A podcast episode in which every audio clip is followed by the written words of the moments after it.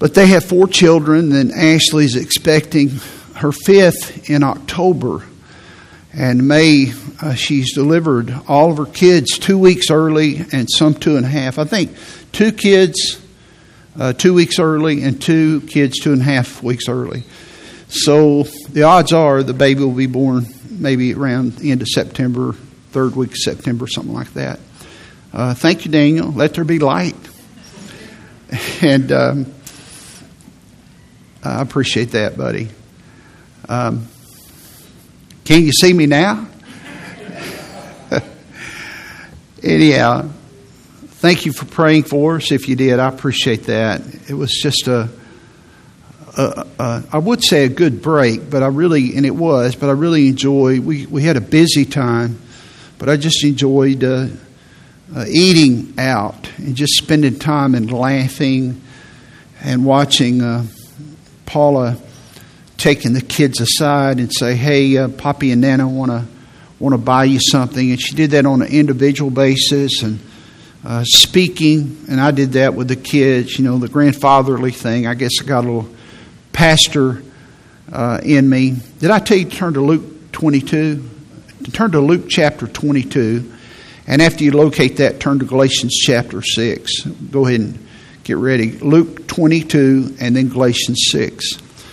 Uh, and I would just uh, speak hope into their life and uh, some things that I'm praying for them about. Um, it was just good. It was really good. When we, uh, in fact, um, Paula and I were by ourselves for a couple of days, and uh, we enjoyed that. But when we... Uh,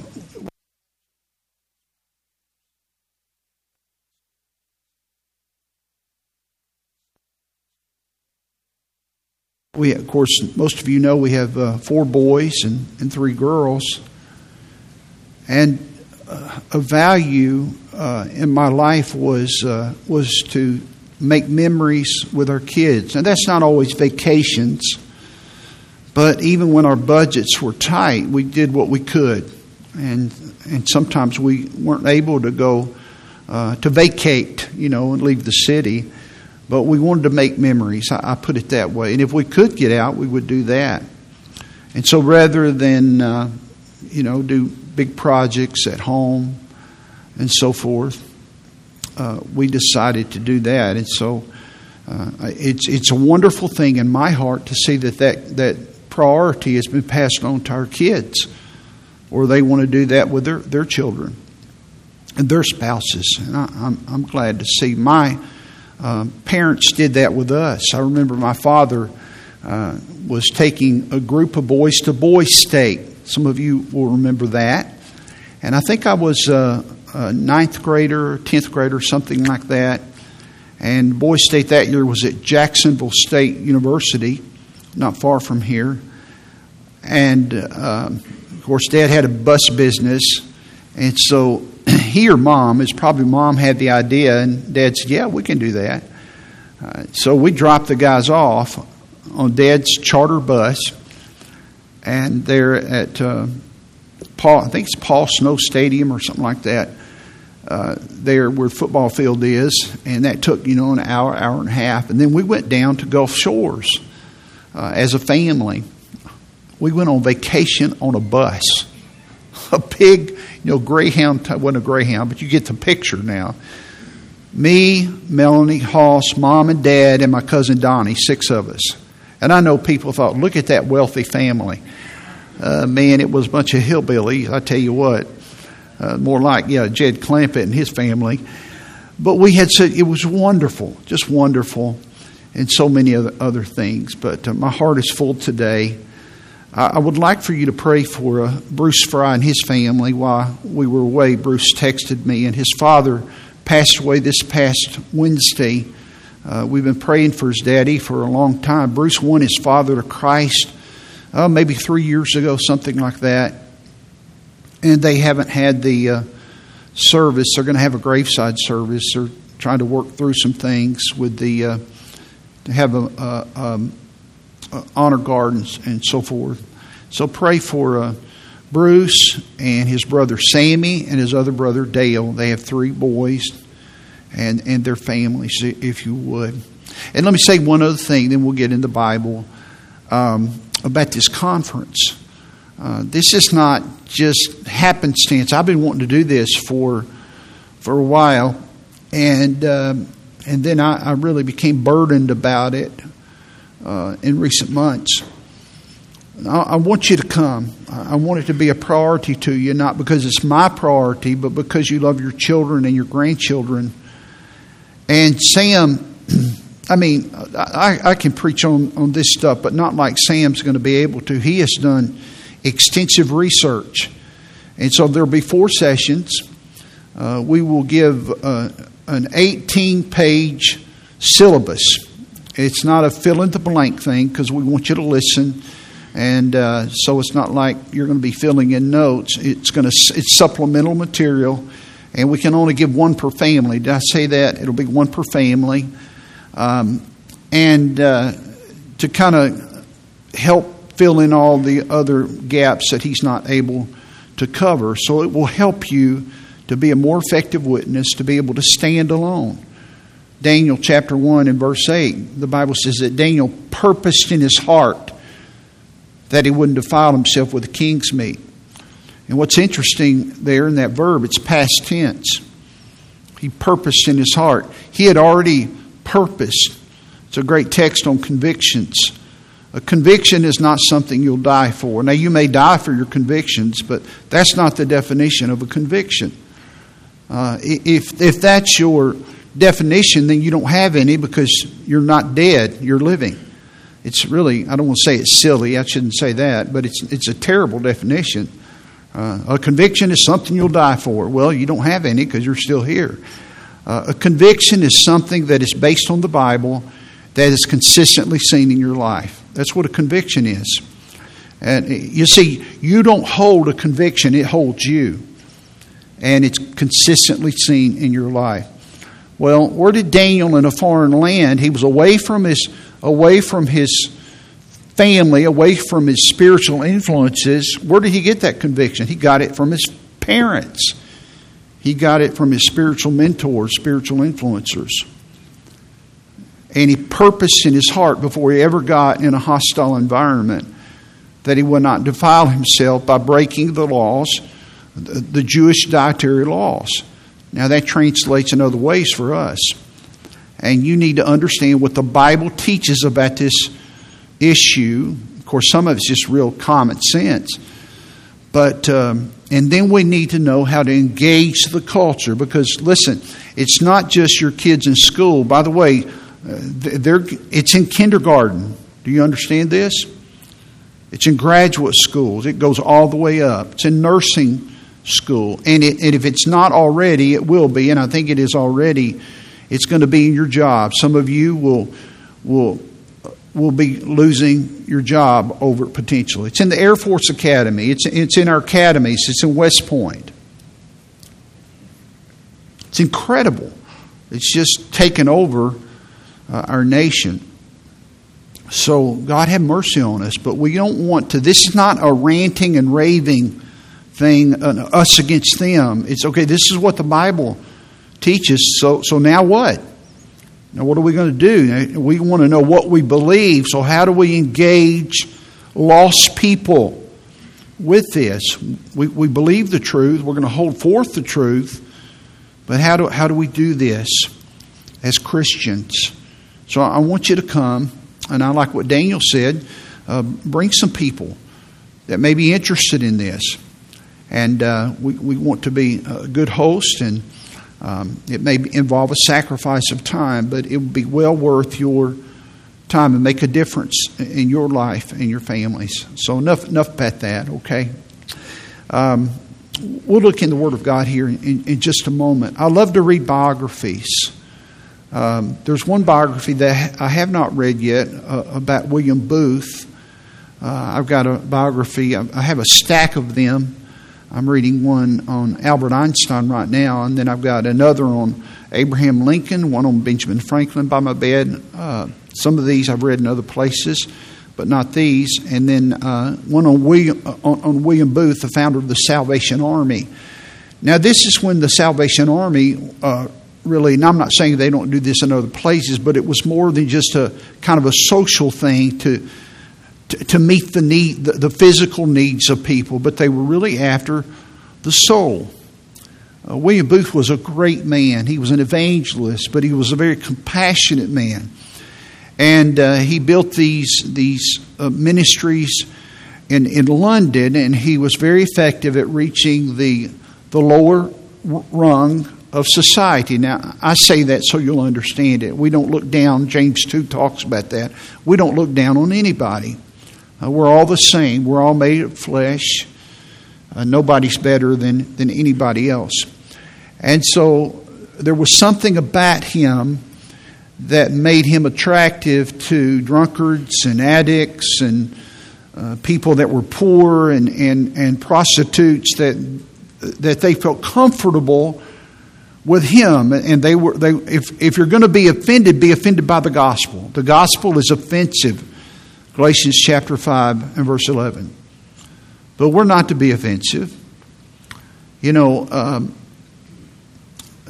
in, in your convictions, you know, it's interesting. I, I talked about Daniel a while ago. When Daniel was asked to violate his conscience and asked to violate his convic- convictions in, in uh, Daniel chapter one, he purposed in his heart he wouldn't defile himself with the king's meat. And just a few verses later, he went to his authority. And I'll tell you what he didn't do. He didn't say, well, I'll tell you one thing, I'm not doing that. No, he didn't do that. He requested. And what he did, he came and he came up with an alternative that met the goal of his authorities. Because they were pagans. They don't understand a Christian mindset. They don't have a Christian worldview. Now, some people are trying to get you to, to violate your conscience. I understand that. But some people aren't. They just don't understand. And so sometimes we get all our feathers all ruffled. And I tell you one thing, and, and they look at us like, what are, what are you talking about? Because they were educated. They're just lost. Lost people are not our enemies. They're victims. And they're blind. And you're never going to win them by, by by treating them like that. So, you know, th- there's a way there's a way to, to maintain your convictions and hold those convictions and not conform to the world. But you're never going to win people to Christ by looking at people and say, you're not going to get me to do that. Now, there's a time to stand alone, and that's one of the things that I'm going to bring a message on that. It's been a long time since I've preached on that out of Daniel one and Daniel chapter three. So here's what he did. Here's what, back to William Booth. Uh, here's how he, he was attractive to these people. He had a plan. He called them the three S's. The three S's. And the S's were soup, soap, and salvation. Now, today, most of the Salvation Army, perhaps all of it, I, I don't know. I, I want to be honest. I'm just not sure. They're really big on the soup and the soap, on the social needs. But he, he met their physical needs to have an opportunity to be able to minister to their soul. I remember early on when I uh, was first called to preach, uh, which was August the eighteenth, nineteen seventy-seven. So, you know, that's coming up here in a week or so to celebrate that anniversary, a long time ago. And so you said, well, what did you do? How did you go about promoting yourself so you could have places to preach? Well, we didn't have Facebook then, and I've never asked anybody uh, to preach. Uh, there's a scripture in Proverbs that says, uh, let another man praise thee, not thine own lips.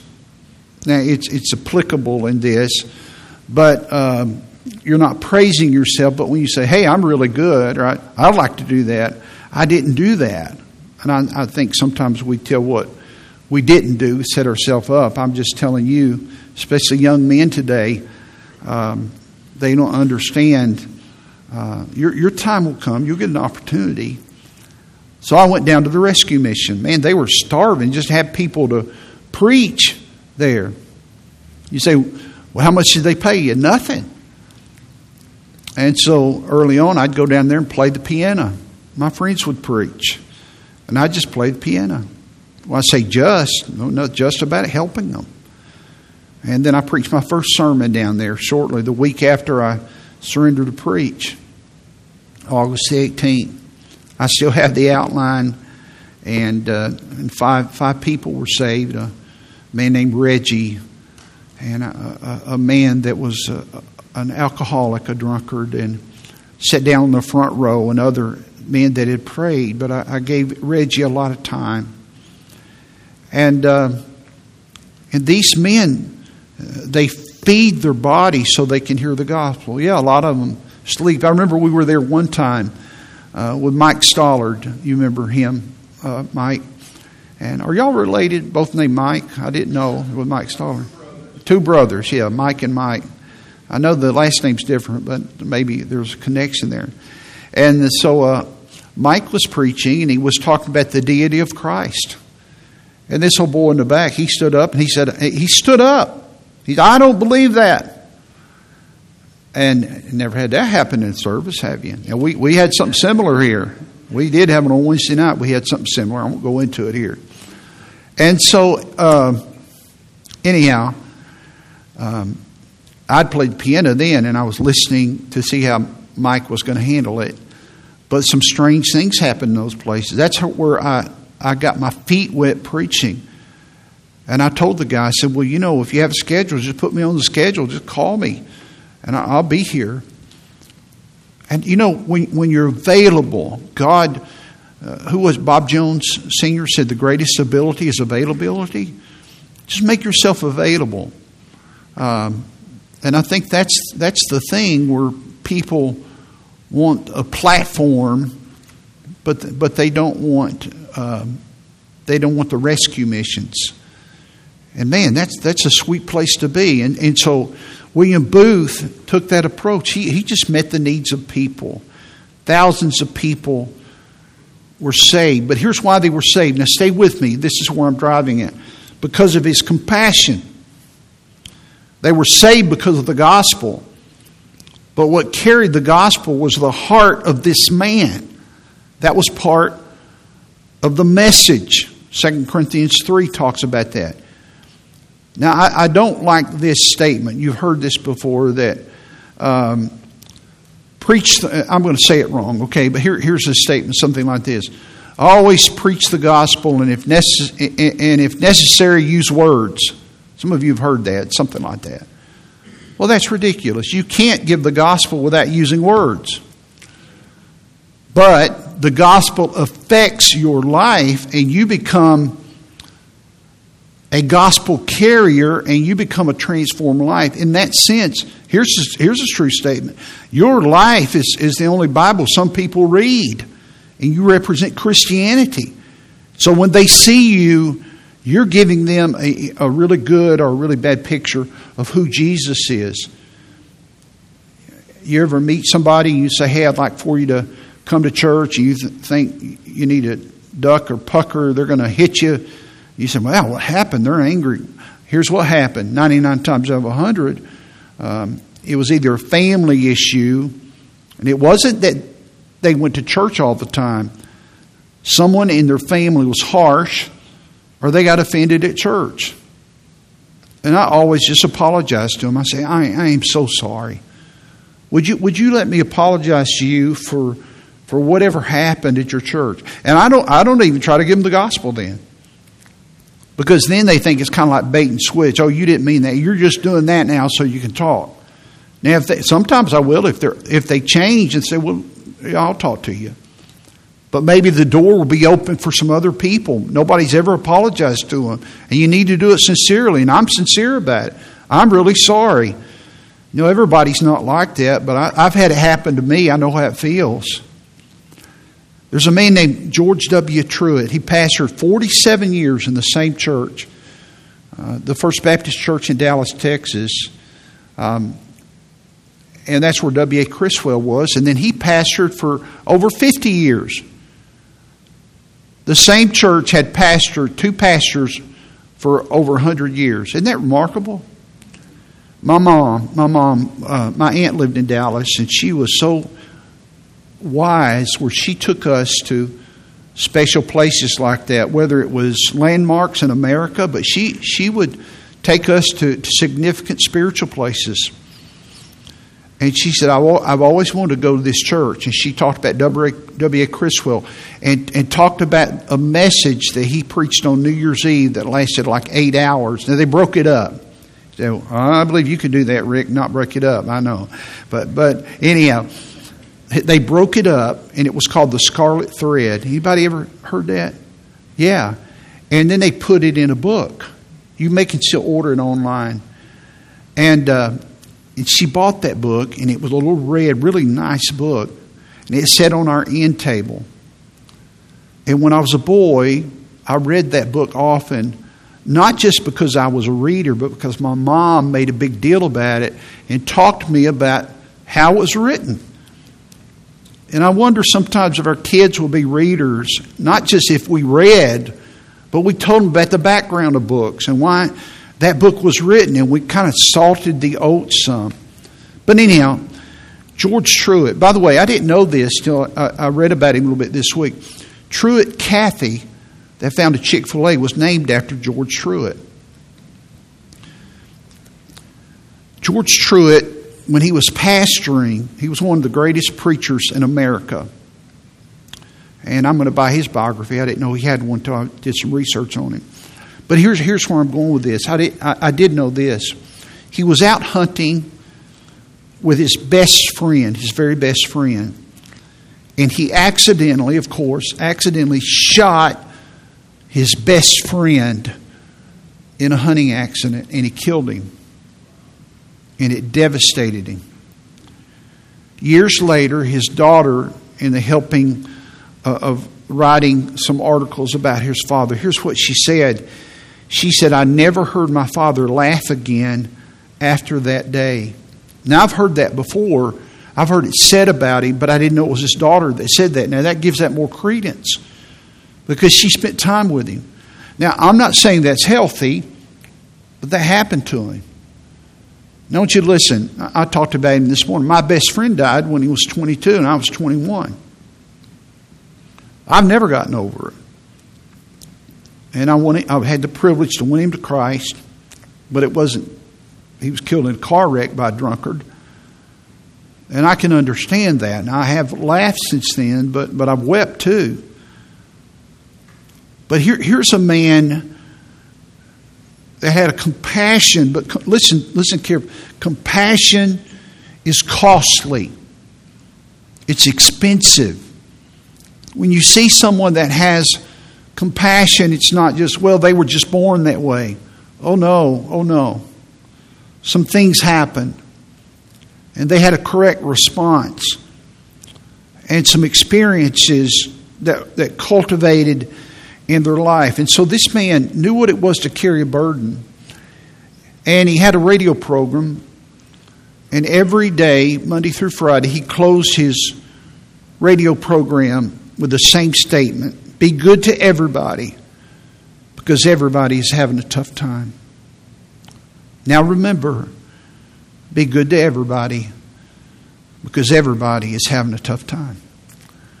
For about two years, we had a radio program here at our church, and I I put it on a, on a rock station, um, kind of an oldie goldies rock station, and I didn't want to put it where we were just kind of on the runway with other Christians. I wanted people that would hear. It was thirty minutes, and man, they gave us a, a great line, uh, great, great uh, price for it. And so uh, it, it was just a lot of fun, too. But it was very effective. We would have people call and ask for tapes and notes and stuff, and uh, it was just it was just effective.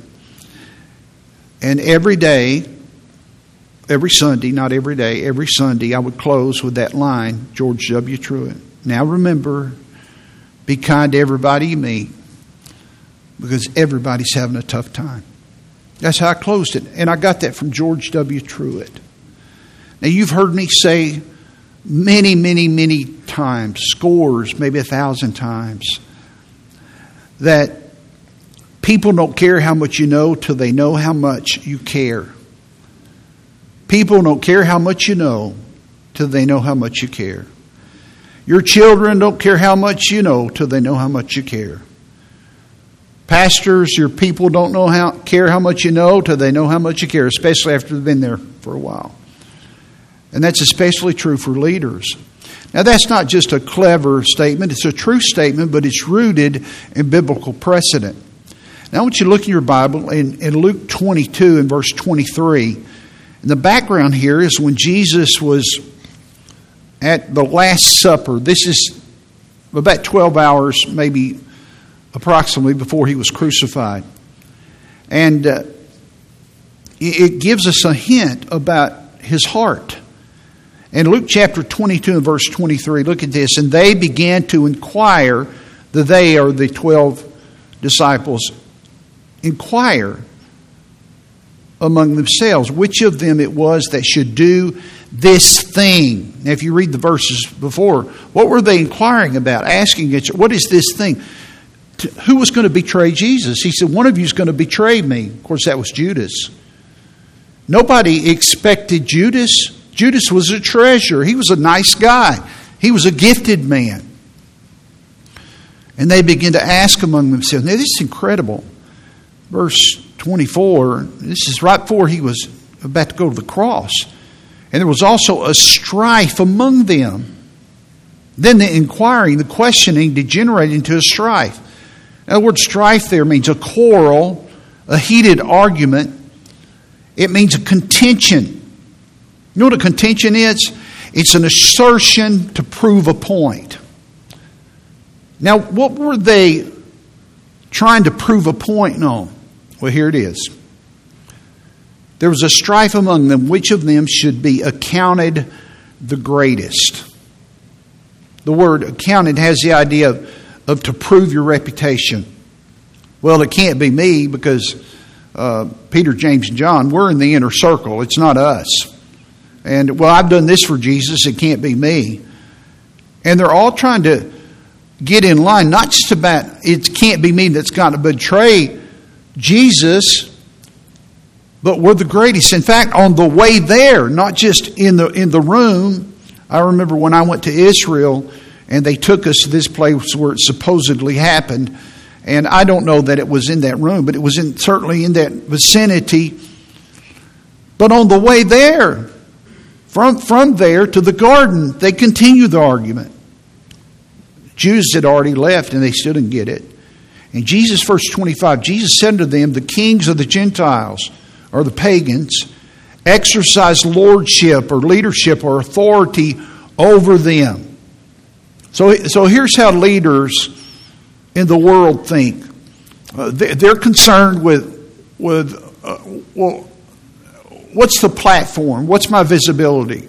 Well, I don't want to go. The, I don't want to go the rescue mission. Uh, how how much visibility am I going to get? And I'll tell you, that makes God sick. The, the most humble person in the universe is God. God hates pride. He hates it in my life, and He hates it in your life. The kings of the Gentiles exercised lordship over them. And this is what we're taught today. Be assertive. Don't hold back. Let people know. This is what I can't stand about how we we select our presidents now. You know, the guys that are a little bit quiet and aren't bombastic, they're never going to get elected anymore. It's going to be the guys that are most assertive and and can out-argue people and, and, and that kind of thing. Um, it's not a good thing. You read Proverbs and see what it says about pride. They're, they're setting up for a fall. And they that exercise authority upon them are called benefactors. You know what a benefactor was? It was a title that was conferred upon people that served their country in an outstanding way. So here's the idea. They that exercise authority upon them are called benefactors. In other words, they had titles. Not only are they are they looking for the position, but they want the title with it. You know, what what is my title here? What what, are, what am I going to be called? Oh, good friend, listen, whether it's a ministry or a secular job, be concerned about the task. I mean, the task is is worthy enough of you. Let God. Promotion doesn't come from the east or the west or the south, and it doesn't meet you in the north. You ever notice that? Psalm seventy-seven, verse five. That's why some people think that, that heaven is in the north. Some believe it's the North Star. I don't know. God, God promotes people. God's doing a work in you while, while you're growing and learning. We, we, you, some of you aren't, aren't ready for it. Verse twenty-six, but ye shall not be so. Don't take the world's philosophy in your brain. But he that is greatest among you, who are the great people? Let him be as the younger. Because young people are to serve older people. He that is chief as he that doth serve. Now this is so reversed now, where, and I see this even in the church today. And may I implore you, I say this kindly to you, but you need to teach your children to, to offer their seats to older people. When we have fellowships, make sure your kids let older people go first.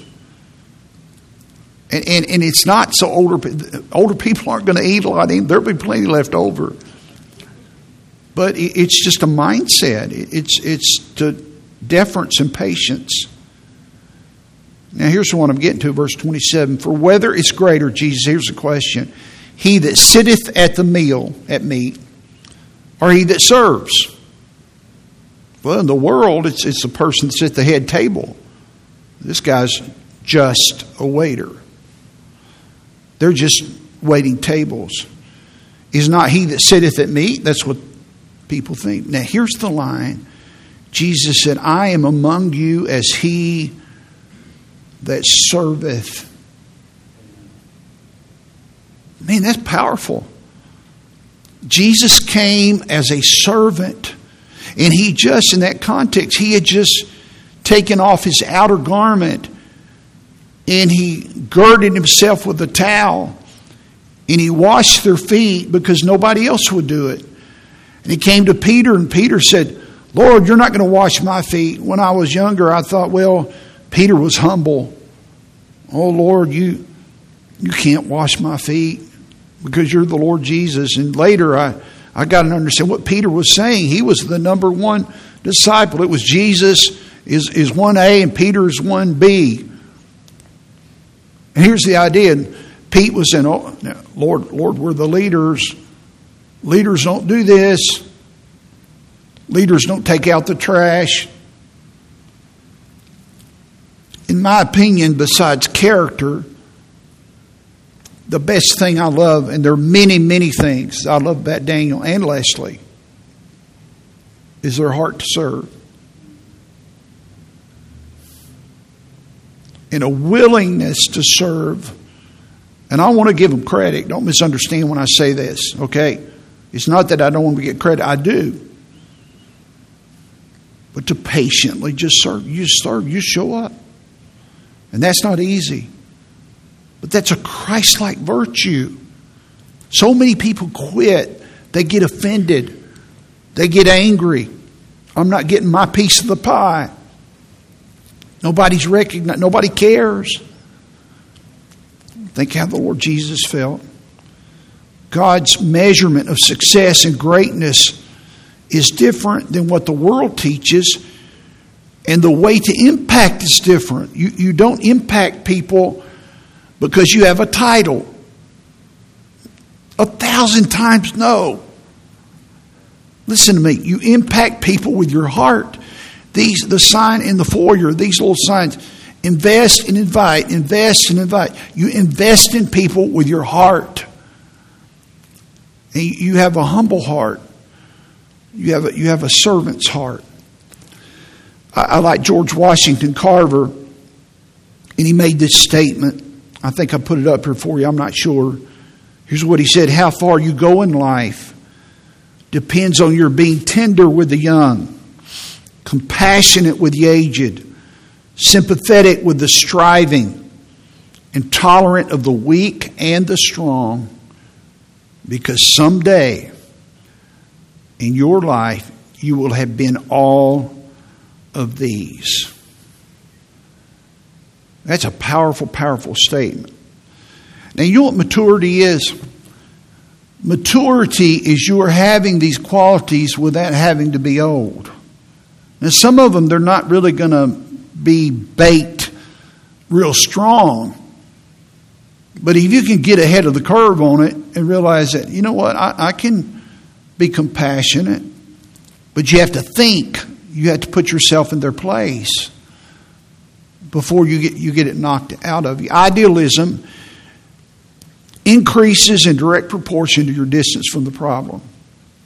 I know I quote that a lot. It, it's a biblical idea, but the quote's not in the Bible. Idealism increases in direct proportion to your distance from the problem. How many stupid things have I said and you said to other people, or maybe from the pulpit? Well, I tell you one thing. If I had kids, I'll tell you one thing. If I fill in the blank. And then you get there. You know what's sad is you forgot you said that. And can I say this, and, and, and I apply it to myself more than you, how stupid we are. And I think it will be good just if we just kind of put the brakes on. And this is maturity. And realize that that old man, that old lady up there driving slow, that's going to be you one day. Ah, oh, they shouldn't be driving. That's going to be you one day.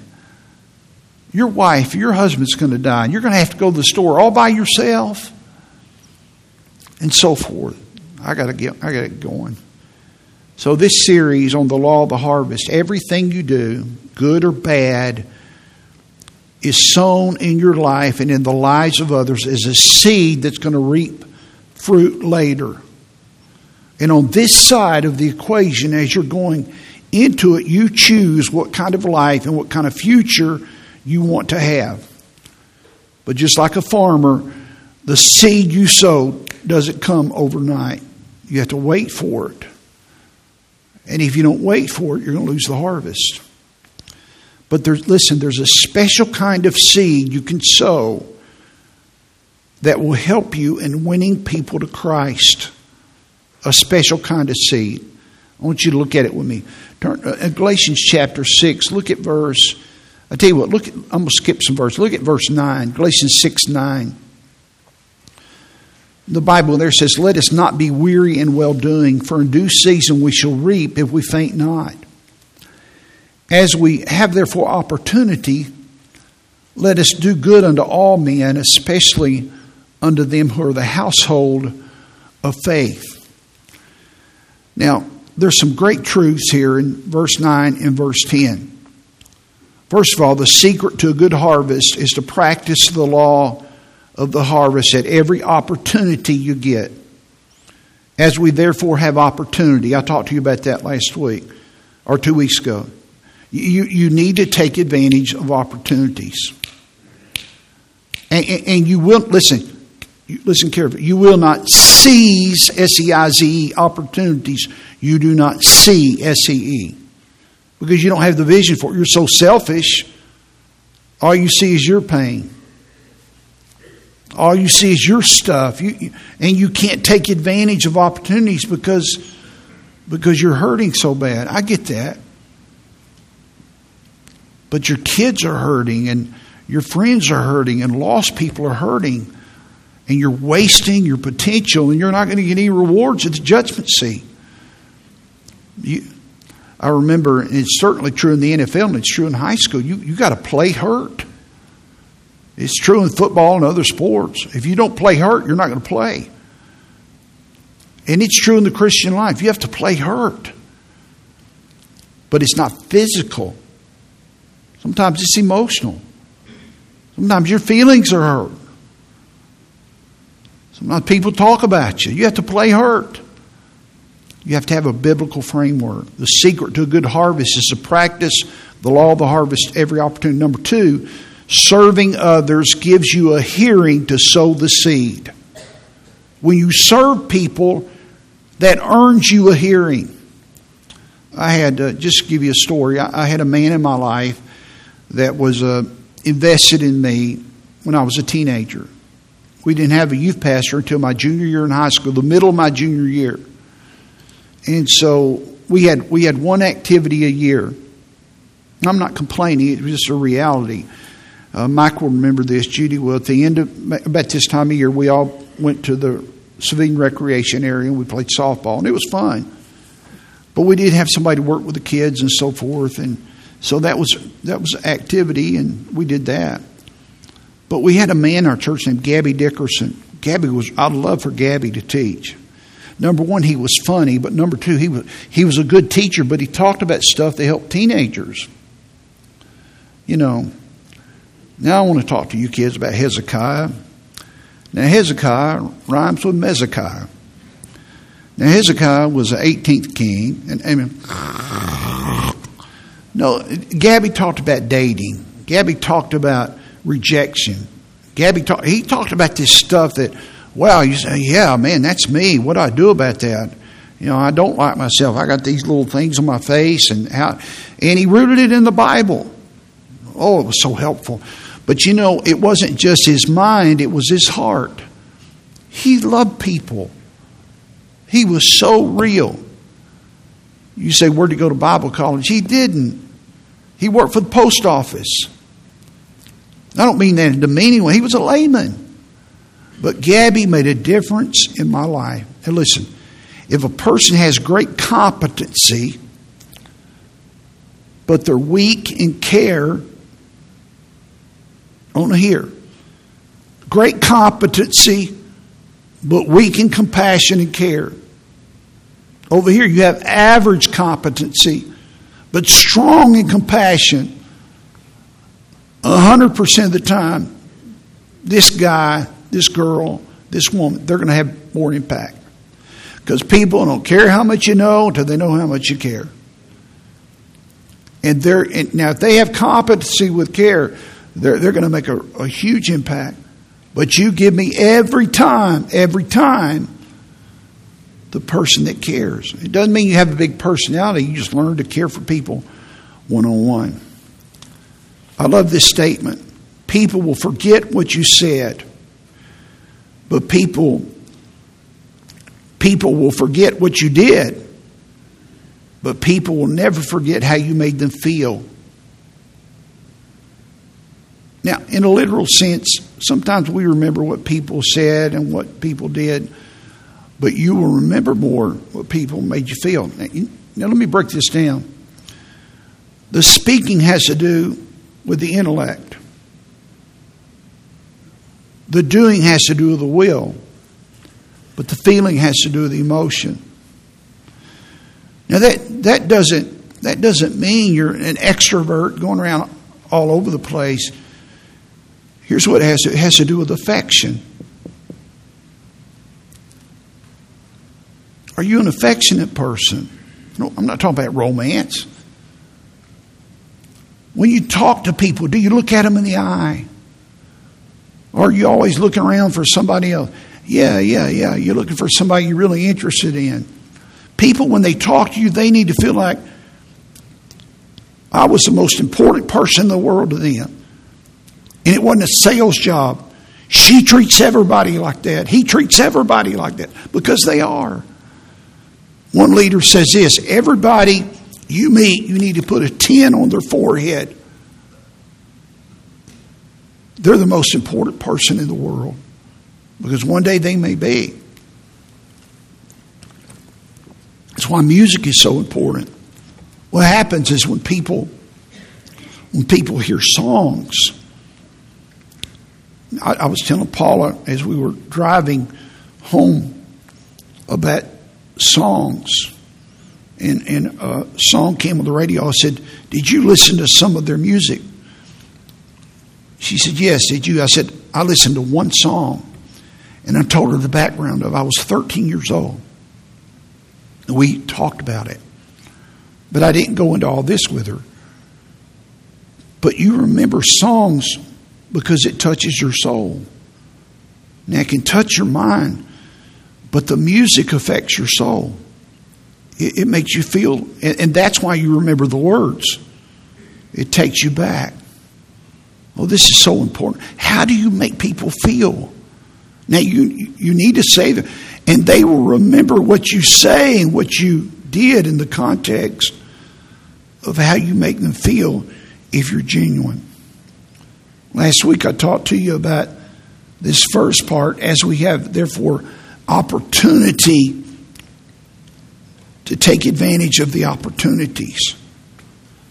And then the second part, and there will be a third part later. As we have, therefore, verse ten, opportunity, here it is, let us do good unto all men. So what do you do when you get the opportunity? This is the Word of God. I am not a liberal. You know what you do? You do good. You know what the Bible says in Acts ten thirty-eight? That Jesus went about doing good. I love that verse. You know why? It says he went about every everywhere he went. He just did good. He, he didn't go and say, I hope they remember that. You see, some people understand trading, but they don't understand giving. It's not tit for tat. It's now, okay, you did this for me. I did this for you. You do this. That's not it. It's about giving. We're not trading. I'm not keeping score. Don't live that way. As we have, therefore, opportunity, let us do good. Look at this. Unto our buddies, unto those that are nice to me, unto all men. Oh, oh, oh, Rick, you don't understand. But, but he, no, no, no. Do good unto all men. But he was rude to me. Do good unto all men. But my boss, he should have promoted, do good unto all men. You see the same idea in verse nine. Let us not be weary in well-doing. Please, please get my heart. It says, it doesn't say let us not be weary, and, and include, you put this in the category. It's not just weary in witnessing or weary in preaching or weary in teaching Sunday school. Those are under there.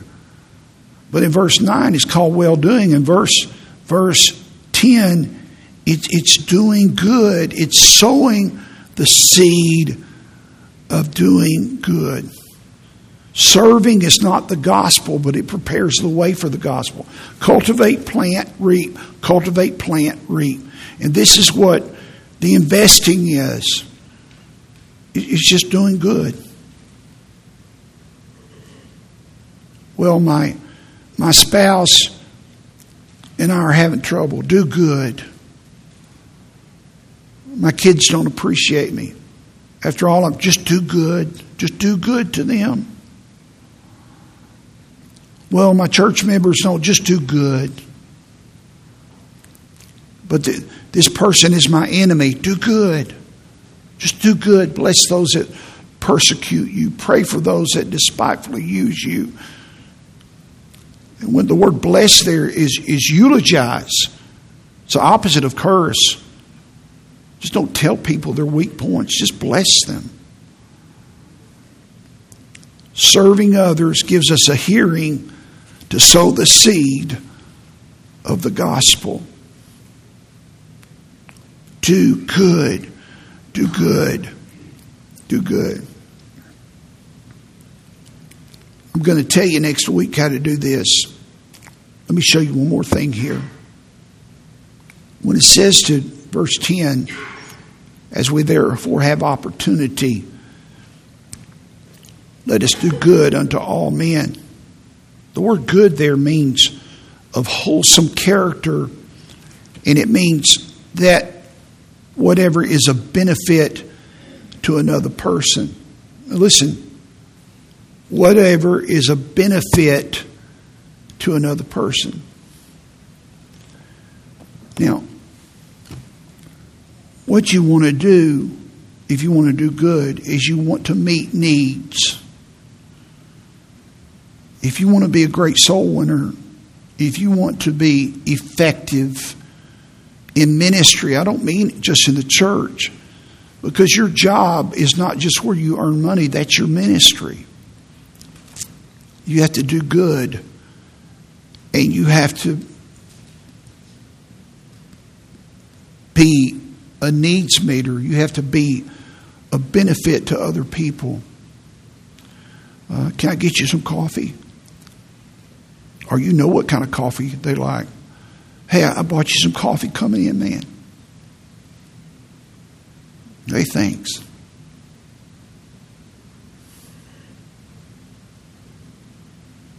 What's up? He may not say that. I read this week, you don't want to be a, a do-gooder, but you do want to be a good doer. You don't want to be self-righteous, but just be good to people. Love people.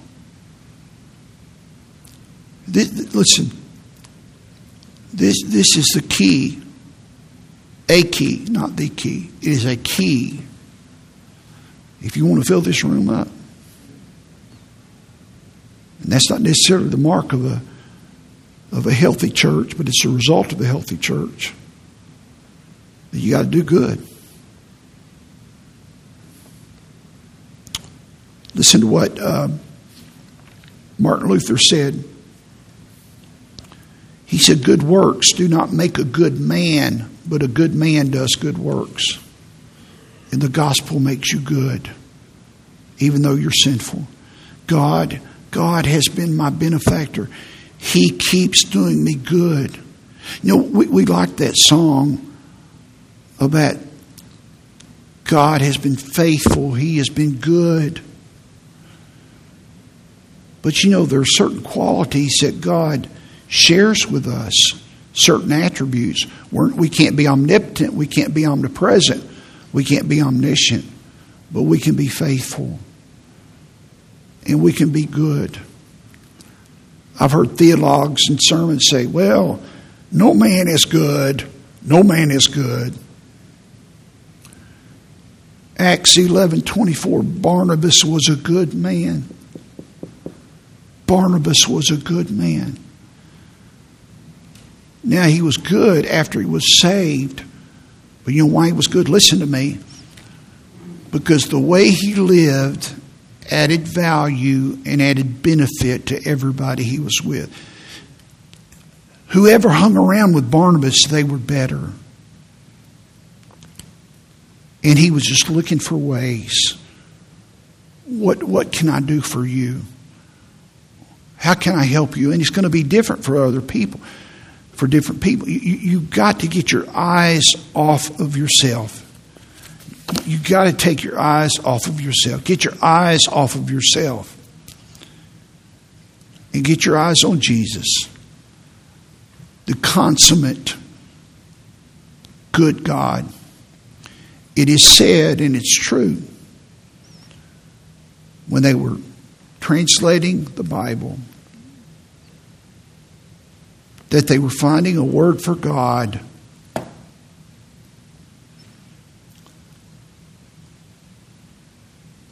And the Anglo-Saxon word for God was good. They couldn't think of a better word for God, and they abbreviated it. Good. God is good. God is good. We went up to see Ashley and Brian and Brighton and Brody and Brooks and Bristol and uh, hugged them and kissed them and said goodbye. And we were walking away from them, and I had this thought. I didn't even say it to Paula. I just had this thought. Do you know what the word goodbye means? It's an abbreviation. It's an abbreviated form in, in uh, Anglo-Saxon language. It means God be with you. And again, God, good.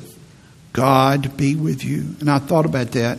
I wasn't thinking about the sermon. I was thinking about goodbye. God be with you till we meet again. God is good.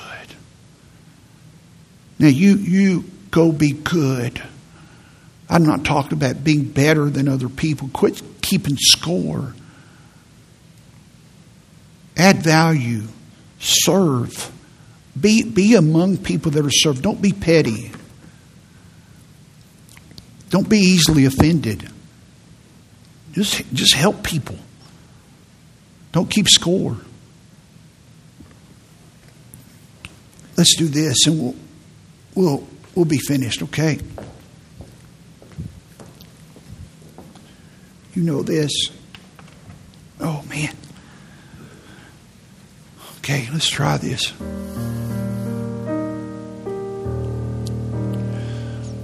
Sing with me, will you? God is so good. Sing it to me. God.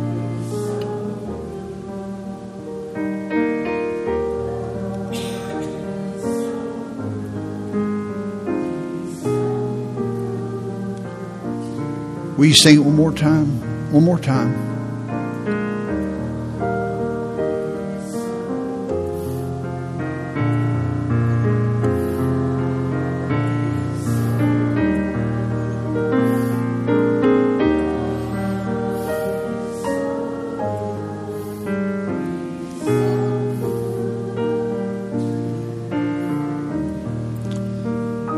As you have opportunity, do good unto all. You go to rest.